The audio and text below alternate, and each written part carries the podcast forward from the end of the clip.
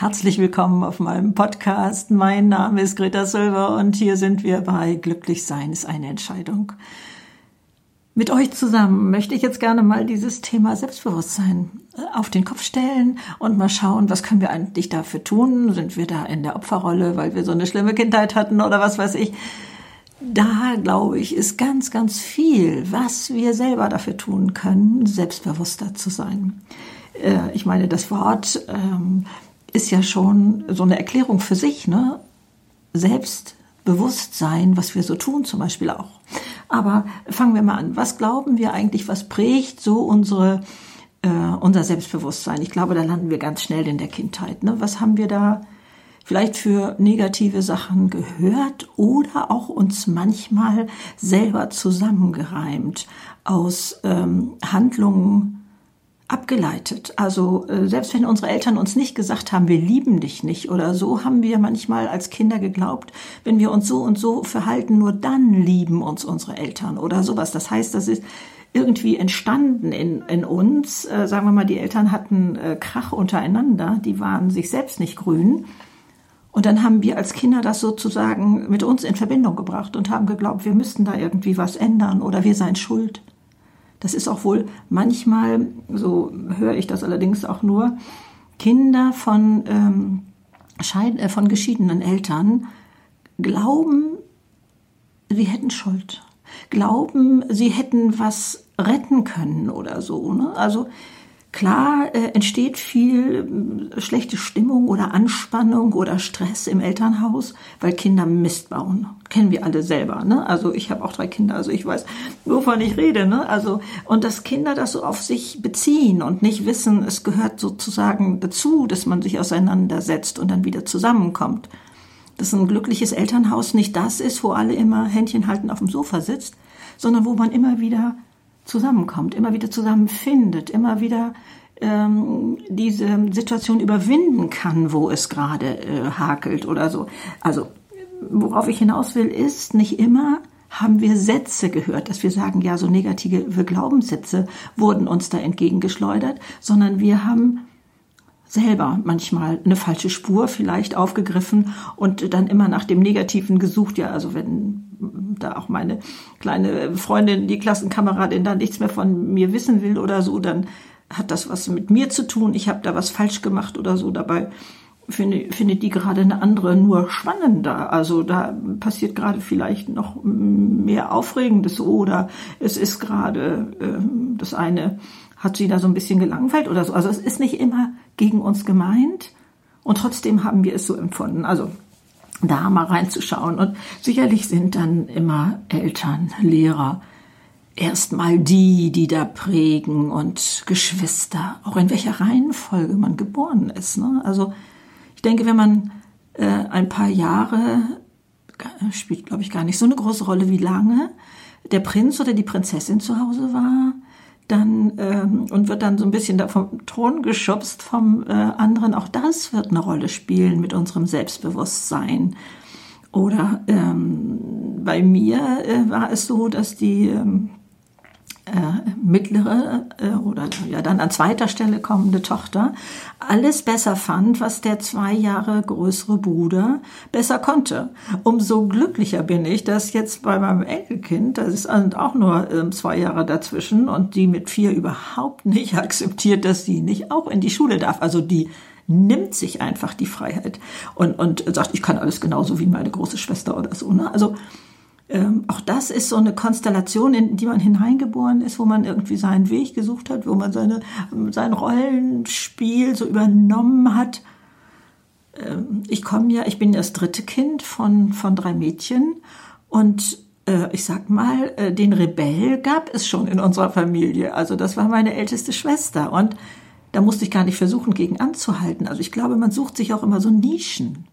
Ne, wenn das schon so besetzt ist, ähm, dann ähm, macht das keinen Spaß, da in Konkurrenz zu gehen und dann sucht man sich einen anderen Weg. Also auch das spielt so eine Rolle mit.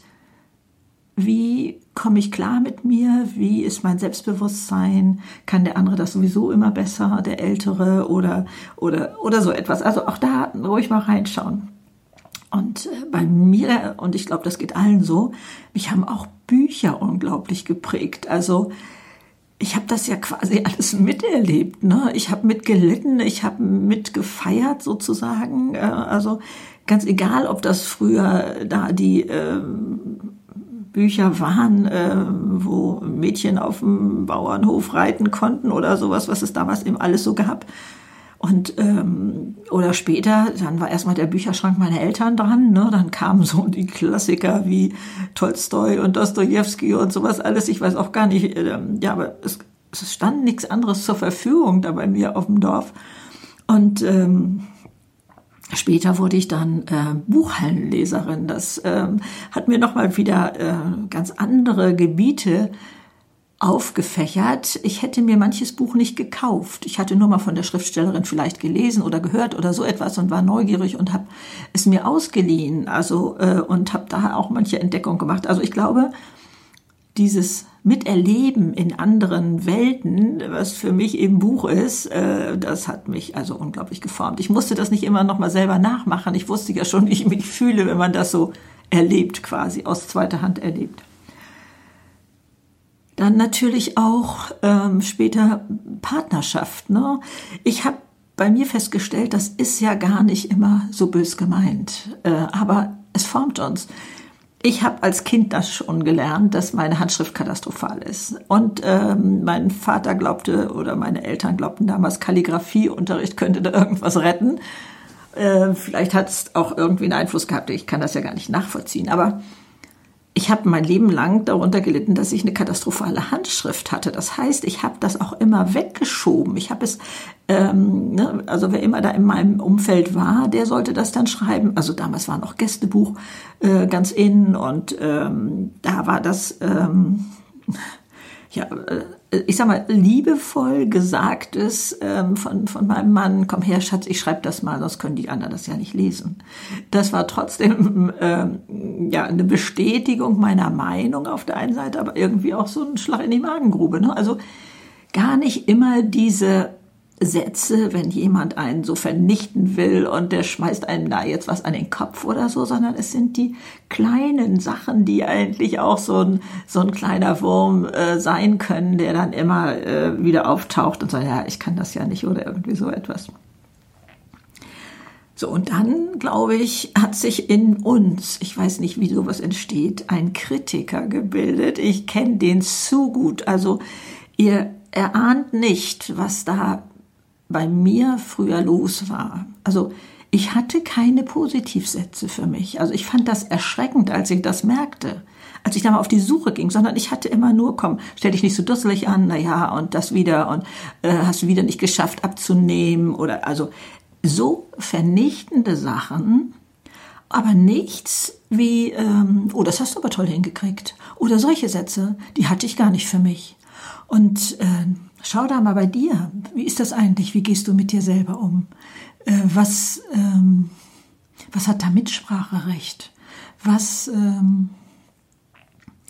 was bestimmt dein Selbstwertgefühl? Also manchmal behaupte ich, ich brauche gar keinen von außen, der mich fertig macht. Ich mache das manchmal selber. Oder mittlerweile äh, traue ich mir zu, schon mehr in der Vergangenheitsform zu reden. Das passiert nicht mehr so schnell ich habe dem, ähm, ich hatte mir immer meinen Kritiker so wie so eine Krähe auf der Schulter vorgestellt und der habe ich dann wirklich mal äh, so ähm, Paketklebeband um den Schnabel geklebt und habe gesagt, nee, das hat jetzt mal ein Ende.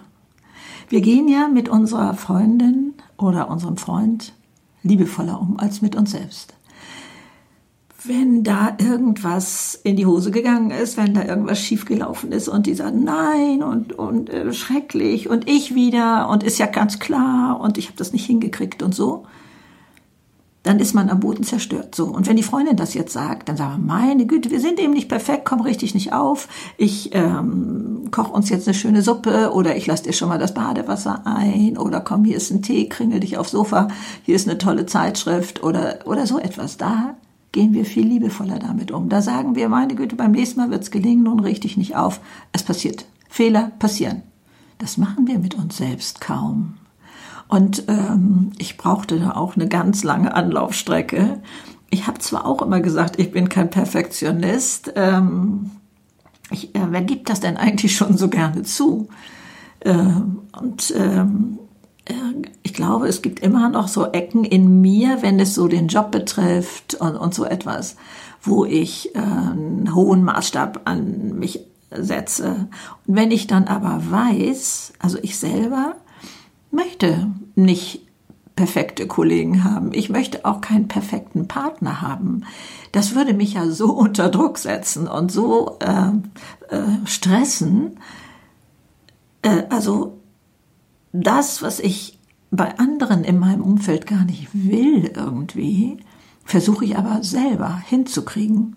Ich erinnere mich noch sehr, sehr gut im Job. Also äh, ich hatte etwas, ja, was weiß ich, ich übertreibe jetzt maßlos, hundertfach überprüft das war eine Präsentation, die direkt an den Vorstand ging. Und ähm, indem ich auf Senden ging, wusste ich, Mensch, ich wollte doch noch eine Reihenfolge umgestellt haben. Ich habe mich, glaube ich, die ganze Nacht gegrämt, den Tag danach bestimmt auch noch. Ich habe die Nacht nicht geschlafen. Ich habe so ähm, darunter gelitten. Ich habe regelrecht darunter gelitten und es hat überhaupt keiner gemerkt. Es war ähm, genau die gleiche Wertigkeit, sage ich mal, als wenn ich das noch umgestellt hätte. Das hatte gar kein Schwergewicht in, in irgendetwas. Das heißt, wir machen uns da selber so verrückt und kanzeln uns ab. Das heißt, wir machen unser Selbstbewusstsein selber klein. Wir brauchen da manchmal gar nicht den anderen dafür. Und sich darüber mal Gedanken zu machen. Ne, was ist das alles so in uns?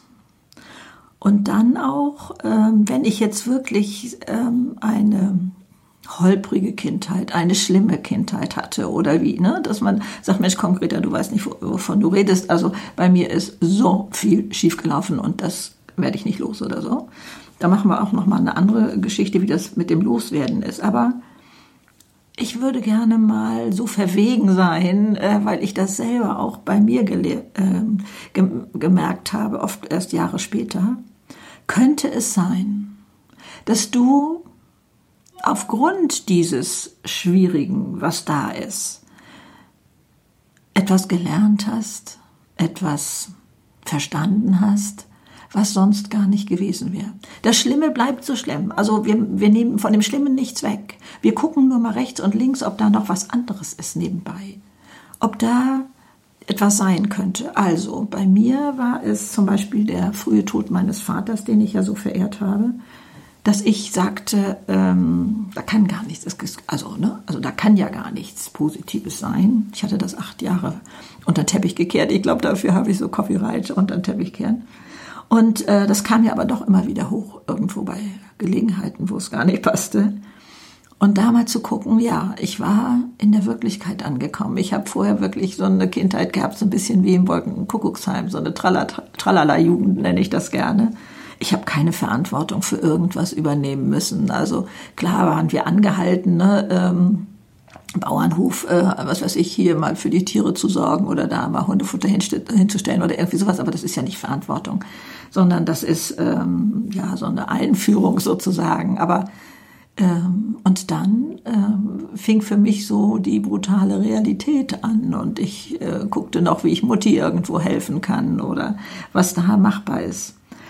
Und da ähm, vielleicht auch mal zu schauen, wie viel Dinge würdest du benennen, die in deinem Leben, in deiner Kindheit so schlimm waren? Sind es fünf Sachen? Sind es zehn Sachen? Man ist geneigt, ich kenne das auch von Gesprächen, die sagen, meine komplette Kindheit war schlimm. Äh, ich kann da gar nicht aufzählen oder irgendwie so etwas. Aber dieses einmal hinterfragen, könnte es sein, dass es da doch vielleicht noch irgendwo eine liebevolle Oma gab, zu der du gehen konntest oder dass ähm, dass dieses Bild vielleicht auch noch mal anders gesehen werden könnte. Oder ähm, könnte es sein, dass andere Menschen, die in so einer Situation waren, das anders bewerten? Zum Beispiel, dass wir aufgrund irgendwie von, von ähm, Strömungen, also wie ich vorhin gesagt habe, was weiß ich, Geschwisterreihenfolge oder wie auch immer, dass das dass das darauf hinausgelaufen ist, dass ich sage, ich sehe alles da drin so schlimm. Aber jemand anders, der jetzt so mit anderen Konstellationen gekommen wäre, würde die Sache etwas neutraler sehen können. Also gibt es nur diesen einen Blick auf dieses oder ne, gibt es da noch etwas anderes? Ich glaube, also was mir übrigens auch extremst geholfen hat, immer bei schwierigen Situationen, dass ich erstmal zu mir sagen musste, ja, es gehört zu meinem Leben dazu. Dieses Annehmen, bei dem Fall sogar der Tod meines Vaters, klar wusste mein Verstand, mein Vater ist tot, aber innerlich dazu Ja zu sagen, ich wollte das irgendwo nicht wahrhaben, ich äh, kann das auch nicht so wirklich erklären, glaube ich, dass das verständlich wird, hat mir ermöglicht, da mal Licht reinzulassen und dann mal Luft zu holen und Schritte daraus zu machen aus dieser Umklammerung, aus diesem Betonkasten, den ich da für mich gebastelt hatte, an den ich auch stellenweise gar nicht mehr rankam. Und wenn wir jetzt das ganze Ding mal weiterdrehen ein bisschen und sagen, okay, vielleicht war meine ganze Kindheit bis auf ein paar Ausnahmen ganz schlimm. Bist du deswegen wertlos geworden? Was ist dein Wert? Wir kommen alle mit einem Wert auf die Welt, der ist unkaputtbar. Da kann keiner drauf rumtrampeln. Und ich habe auch in mir diesen Raum immer wieder aufgesucht, wo keiner reinkam, wo ich, was weiß ich, wie in einer Höhle oder in einem lichtvollen Raum äh, mich zurückziehen konnte. Ich hatte Phasen in meinem Leben, wo das häufig der Fall war, wo ich einfach ähm, ja aus mir heraus wieder meinen Grund unter die Füße kriegen musste und wollte und, und äh, nicht so freifliegend irgendwo zwischen meinen Gefühlen hing. Und ah, vielleicht auch mal gucken, wo ist dieser Raum in dir, wo du weißt, ich habe einen Wert, den habe ich mit auf die Welt gebracht und den kann mir auch keiner nehmen. Diese diesen Wert, diese Würde, e-, egal welche Worte du dafür findest, ich glaube, du weißt, was ich meine, da zu gucken ähm, und sich deiner selbst bewusst sein. Du hast eine Würde mit auf die Welt gebracht und egal wie man dich behandelt, da geht kein Kratzer dran. Stell dir das vor wie ein 100-Euro-Schein, der im Matsch liegt und wo die Leute drauf rumtrampeln, der behält seinen Wert. Egal. Und so ist das auch mit uns. Und äh, wir sind nicht abhängig von dem, wie wie lobend, wie anerkennend unser Umfeld ist. Ich musste da einen langen Weg gehen. Ich weiß nicht, ob es Abkürzungen gibt, aber ich bin zwar mit einem sehr gesunden, äh, väterlichen, anerkennenden äh, Selbstbewusstsein, glaube ich, auf die Welt gekommen oder durch die Kindheit gegangen, ja. Aber dann zerbrach doch so viel und äh, ich glaubte, mich da also ähm, ja vom Umfeld abhängig äh, und, äh, und war traurig, wenn das dann nicht, nicht war. Aber sich zu besinnen, was macht mein Wert aus?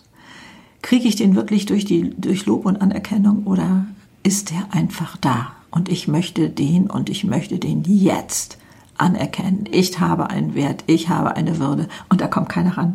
Also ich glaube, das ist so der erste Schritt, sich selbstbewusst zu sein, selbstbewusst zu werden. Und dann auch mal zu schauen, wo sind eigentlich deine Stärken? Und ich erlebe das so oft, dass die sagen, nee, ich habe eigentlich gar keine richtigen Stärken. Wir merken das überhaupt nicht. Das ist uns so selbstverständlich geworden.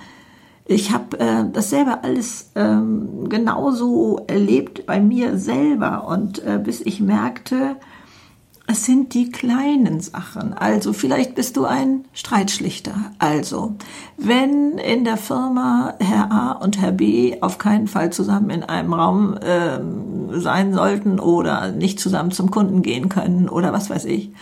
Aber wenn du dabei bist, dann herrscht da eine andere Atmosphäre. Entschuldigung. Und da zu gucken, ist das vielleicht ein Talent? Ist das eine Stärke von dir? Oder wenn du bei den großen Festen, Weihnachten oder was weiß ich, äh, immer gebeten wirst, dich ein bisschen um Onkel so so zu kümmern, der da sonst immer so rumpoltert. Und ähm, in deiner Nähe ist er aber ganz friedlich, weil du die Fähigkeit hast, ganz anders auf Menschen zuzugehen. Das ist eine Stärke. Und diese ganzen Sachen dir mal anzugucken. Oder vielleicht deine Hilfsbereitschaft. Wir sind so schnell geneigt zu sagen, ja, das mache ich ja nur, damit die anderen mich lieben und anerkennen oder ich, ich verbiege mich durch Hilfsbereitschaft, um dazuzugehören Oder ich kann eben nicht Nein sagen. Das heißt, wir machen diese schöne Eigenschaft, Hilfsbereitschaft, so schnell ähm, mies und selber mies. Und dann zu wissen, dass Menschen, die anderen helfen, die glücklichsten sind. Darüber gibt es ganz wunderbare Forschung und Statistiken. Also, deine Hilfsbereitschaft ist erstmal wunderbar. Du solltest dich trotzdem nicht ausnutzen lassen oder ähm, wissen, dass du auch dir selbst gegenüber hilfsbereit sein kannst und, und ähm, dich da mal wertschätzt und sagst, nee, jetzt heute sage ich dem anderen Nein, weil ich ein Ja zu mir selber mache. Und das ähm, macht auch ganz selbstbewusst und toll und hilft weiter und ähm, ich weiß noch, dass ähm, ich in einer Organisation war, wo es ähm, immer, wenn man sich traf, anschließend noch so einen Kaffee gab, Kaffee-Tee und, und so ein paar Keks oder äh, sowas. Und dann hatten sich so Teams zusammengefunden, die dann an dem Tag äh, immer abwechselnd äh, zuständig waren. Und es passierte so häufig, dass einfach Leute nicht erschienen, obwohl sie in dem Team waren und, und so. Und dann bin ich manchmal eingesprungen. Und Mutti kriegte das mit und sagte, sag mal, wieso machst du das? Also ähm, du lässt dich hier ausnutzen und was soll das denn? Und ich weiß noch, dass ich aus der Hüfte heraus zurück äh, antworten konnte und sagte, sonst bin ich genauso doof wie die anderen. Das heißt, steh dazu.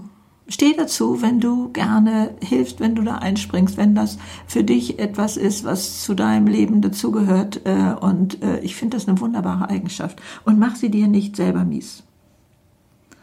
Ein anderes, äh, eine andere Möglichkeit, selber ähm, was für das Selbstbewusstsein zu tun ist, etwas, wo du jetzt bestimmt die Hände über dem Kopf zusammenschlägst. Also deswegen fange ich erstmal ein bisschen weiter an. Im Freundeskreis hatten wir einen, einen Banker, der sehr ähm, die Leiter hochgeklettert war. Und der war auf einem Seminar, kam zurück und sagte, ja, war spannend, aber eine Aufgabe dabei, die konnte ich einfach nicht. Ich sag, was war denn das? Wir sollten an uns selbst einen Liebesbrief schreiben. Und ich habe ein leeres Blatt abgegeben. Also ähm, dass das in einem Führungskräftemeeting ist äh, oder, oder so ein Seminar, was er da besucht hat über mehrere Tage, finde ich schon mal ganz spannend. So, ich habe gedacht, kann doch so schwer nicht sein. Ich setze mich selber mal hin und hatte äh, sowieso bald Urlaub und dann habe ich mir da einfach mal ein paar Stunden genommen und habe da angefangen zu schreiben an mich selber. Und ich kann euch das nur so wärmstens empfehlen. Das ist so toll.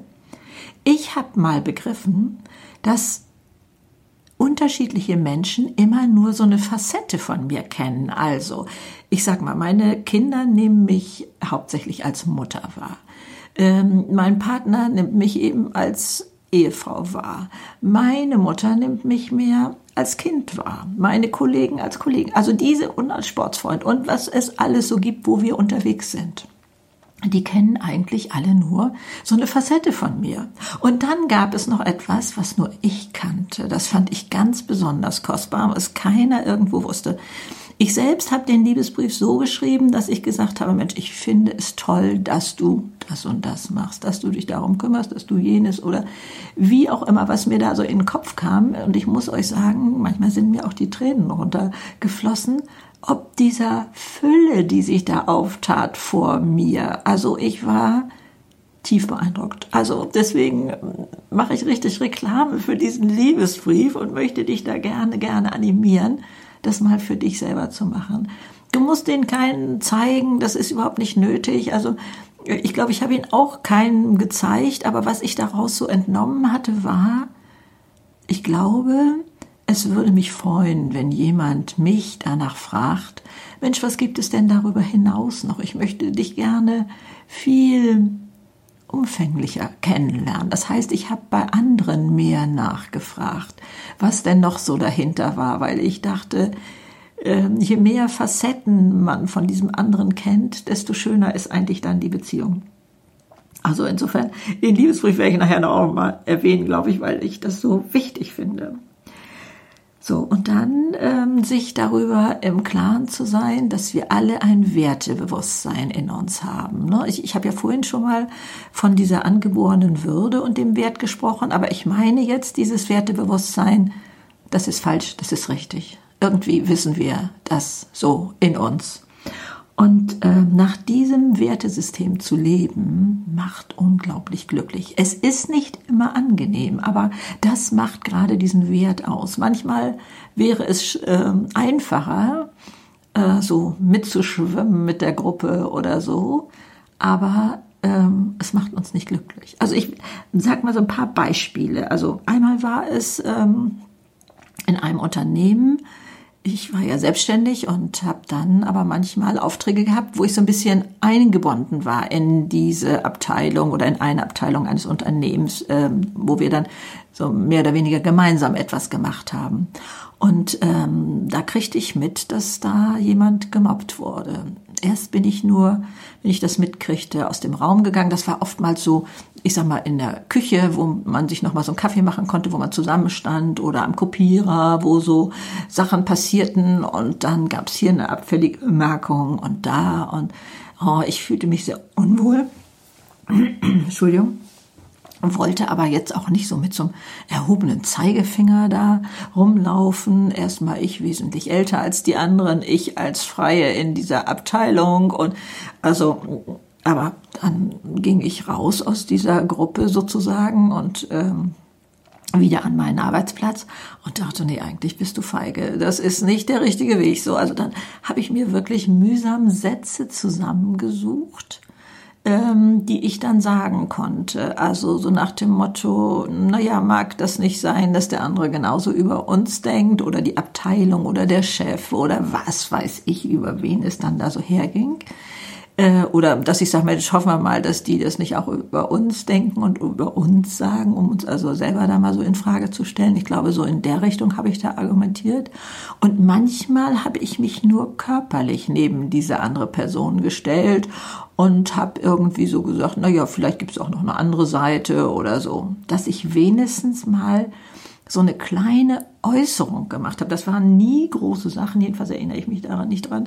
Äh, also ich bin da nie so als Held äh, hervorgetreten, sondern ich habe nur deutlich gemacht, Leute, was hier läuft, ist irgendwie nicht so ganz richtig und ich habe dazu eine andere Meinung. Also wenigstens das. Ähm, das war vielleicht nicht immer bequem, aber es hat schon mal geholfen.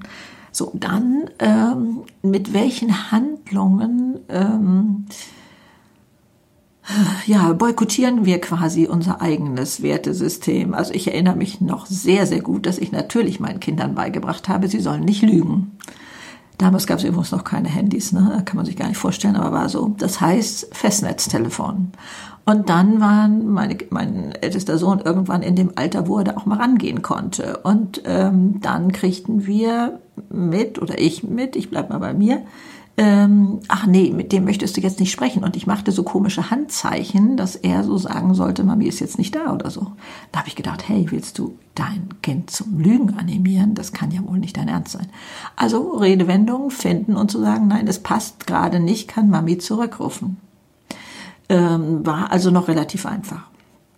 Oder wenn wir ähm, beobachten, dass ein Kollege noch mal so verstohlen um sich guckt, ob ihn auch wirklich keiner beobachtet und dann schnell etwas, was der Firma gehört, in seine eigene Tasche steckt.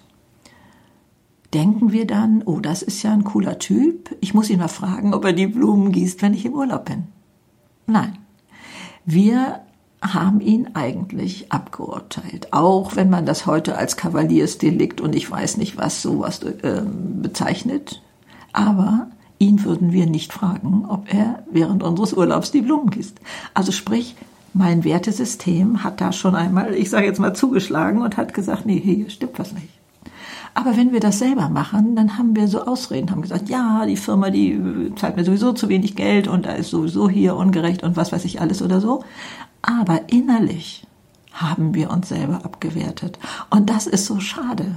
Und das tut uns nicht gut. Das heißt, wir boykottieren unser eigenes Selbstwertbewusstsein und machen uns mit solchen Sachen klein, wo wir nicht nach unseren Werten leben. Und da ähm, glaube ich, äh, wenn man da so ein bisschen wachsam ist, so, ich hatte auch noch mal so ein anderes Beispiel, ähm, wenn ich mitbekomme, dass mein Nachbar ähm, seine Frau betrügt, wie reagiere ich dann, wenn meine Tochter mit 16 sagt, oh, die Nachbarn fahren in Urlaub und die haben eine gleichaltrige Tochter und die haben mich gefragt, ob ich mitkomme? Werde ich das dann machen? Also, ne, dieses wir nennen das auch manchmal so zweierlei Maß in uns. Ne? Also ähm, ne? nur wenn wir es selber machen, dann denken wir so, das ist, ach naja, das macht heute jeder und das ist alles ganz gut. Nein, wir haben unser eigenes Selbstbewusstsein kaputt gemacht mit Handlungen, die nicht unserem Wertesystem entsprechen. Und ähm, dafür auch die Verantwortung mal zu übernehmen. Für unser Handeln die Verantwortung zu übernehmen. Also ich bin absolut sicher, wir alle ähm, verurteilen oder bewerten Firmen, die, ich sage mal, ähm, große Ölkatastrophen irgendwie verursachen und glauben, das sei jetzt nur eine, äh, eine Sache zwischen diesem einen Tanker und ähm, dem, dem See, der da irgendwie so gerade ist. Nein.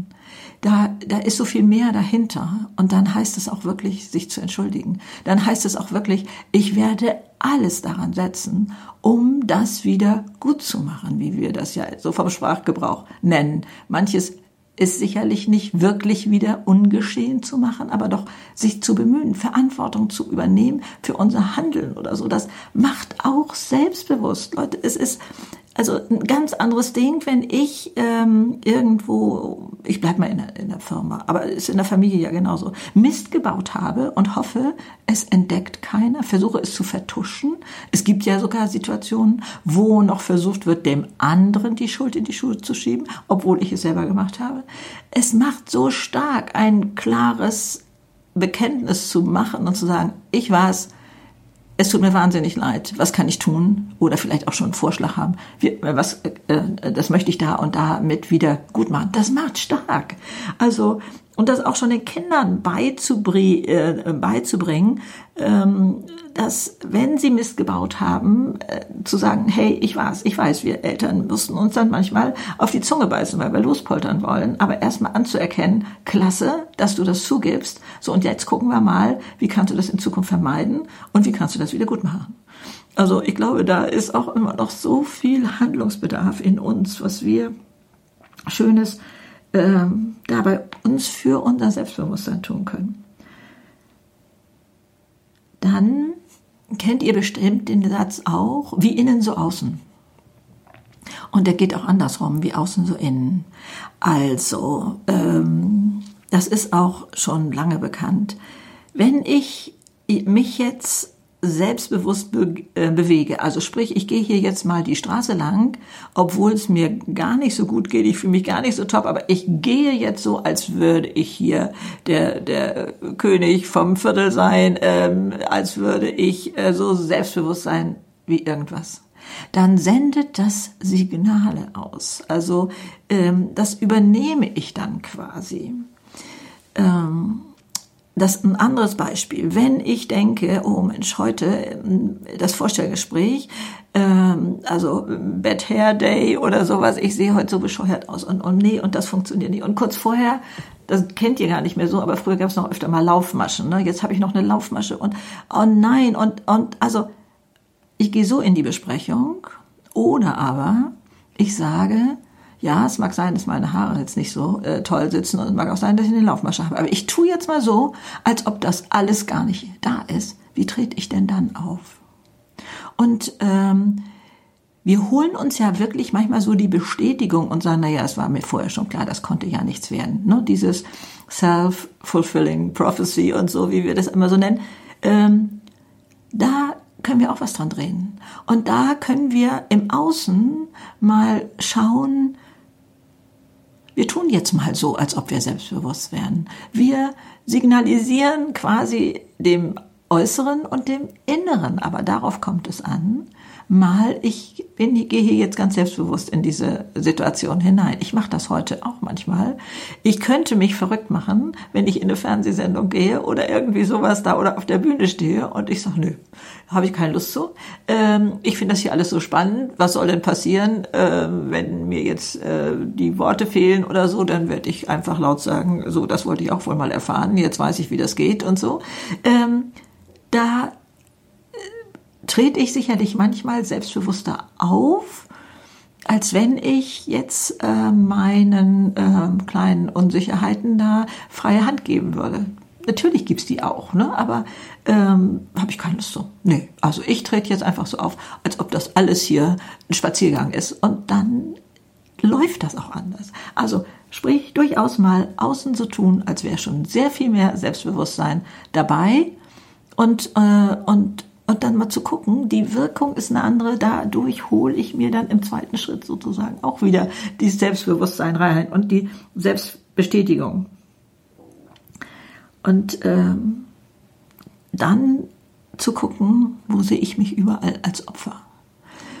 Ähm, das ist ja so eine große Falle. Ich kenne das auch noch, dass ich sagte, ja, aber der ist ja nun wirklich, oder dass, dass es jetzt regnen muss. Ne? Also das verhagelt mir jetzt alles. Oder es sind ja gar nicht immer Menschen, es sind ja auch manchmal Situationen, die entstehen, die so gar nicht in das hineinpassen, was ich mir da jetzt erhofft habe und ähm, sehe mich da als Opfer einer Situation. Und da, wenn ich da bin, leide ich. Das ist ganz klar. Opfer leiden. Und da gehe ich raus. Ich will das nicht. Und sag, mal gucken, was sich da jetzt Schönes draus ergibt. Wer weiß, vielleicht ne, also ich sag mal, eine verhagelte Party oder sowas, da entsteht ja manchmal in der Küche, wo sich dann plötzlich alle versammeln müssen oder so, eine Bombenstimmung.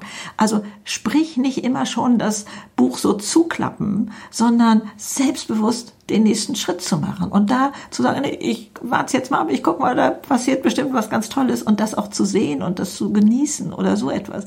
Das heißt, ich glaube, Situationen, in denen du so selbstbewusst sein könntest, gehen manchmal an dir vorbei, ohne dass du sie wahrnimmst, ohne dass du sie dir greifst und sie nach innen ziehst und sagst, hey, das ist doch toll, äh, toll geworden, trotz der widrigen Umstände oder so. Also auch das ist etwas, wo du dich stärken kannst, wo du äh, weißt, es ist einfach in deiner Hand, in deiner Bewertung und, und so. Also dieses wie innen so außen, wie außen so innen, das nochmal mehr zu nutzen für dich als Stärke. Also äh, wir sind jetzt durch so viele verschiedene Punkte gegangen, aber äh, ich habe ja versprochen, ich muss den Liebesbrief nochmal erwähnen und möchte das jetzt auch zum Abschluss nochmal. Aber da sind ja dieses, wie schaue ich auf meine Vergangenheit? Ist es wirklich das, was meinen Wert ausmacht? Wo, wo liegt dieser? Ähm, was kann ich selber ähm, tun, um meine Stärken zu finden, um das zu finden, was mich schön macht, was mich zum Funkeln bringt, was, was, ähm, was dir mitgegeben ist, wo du vielleicht durch diesen ganzen Schlamassel, durch, durch den du gegangen bist, ähm, heute viel mehr Empathie hast für andere Menschen. Du kannst dich hineinversetzen. Da ist so viel mehr Nähe möglich als für den, der so, äh, hoppla, jetzt komme ich durch die Welt gegangen ist. Weißt du, da ist für dich so viel mehr Schönes drin oder wie auch immer. Also da mal zu gucken, was da alles ist und dass ähm, Hilfsbereitschaft etwas Schönes ist oder ähm, und, und äh, äh, ja, wo du stolz drauf sein kannst, dass du so bist und dass du da ähm, das so handeln kannst, dass es auch für dich nicht nach Ausnutzen oder sowas ist. Dann nach dem eigenen Wertesystem zu leben, das gehört auch mit dazu. Und ich fasse also jetzt hier nochmal zusammen, wie ihr längst gemerkt habt, ne? Verantwortung zu übernehmen. Wie redest du mit dir selbst?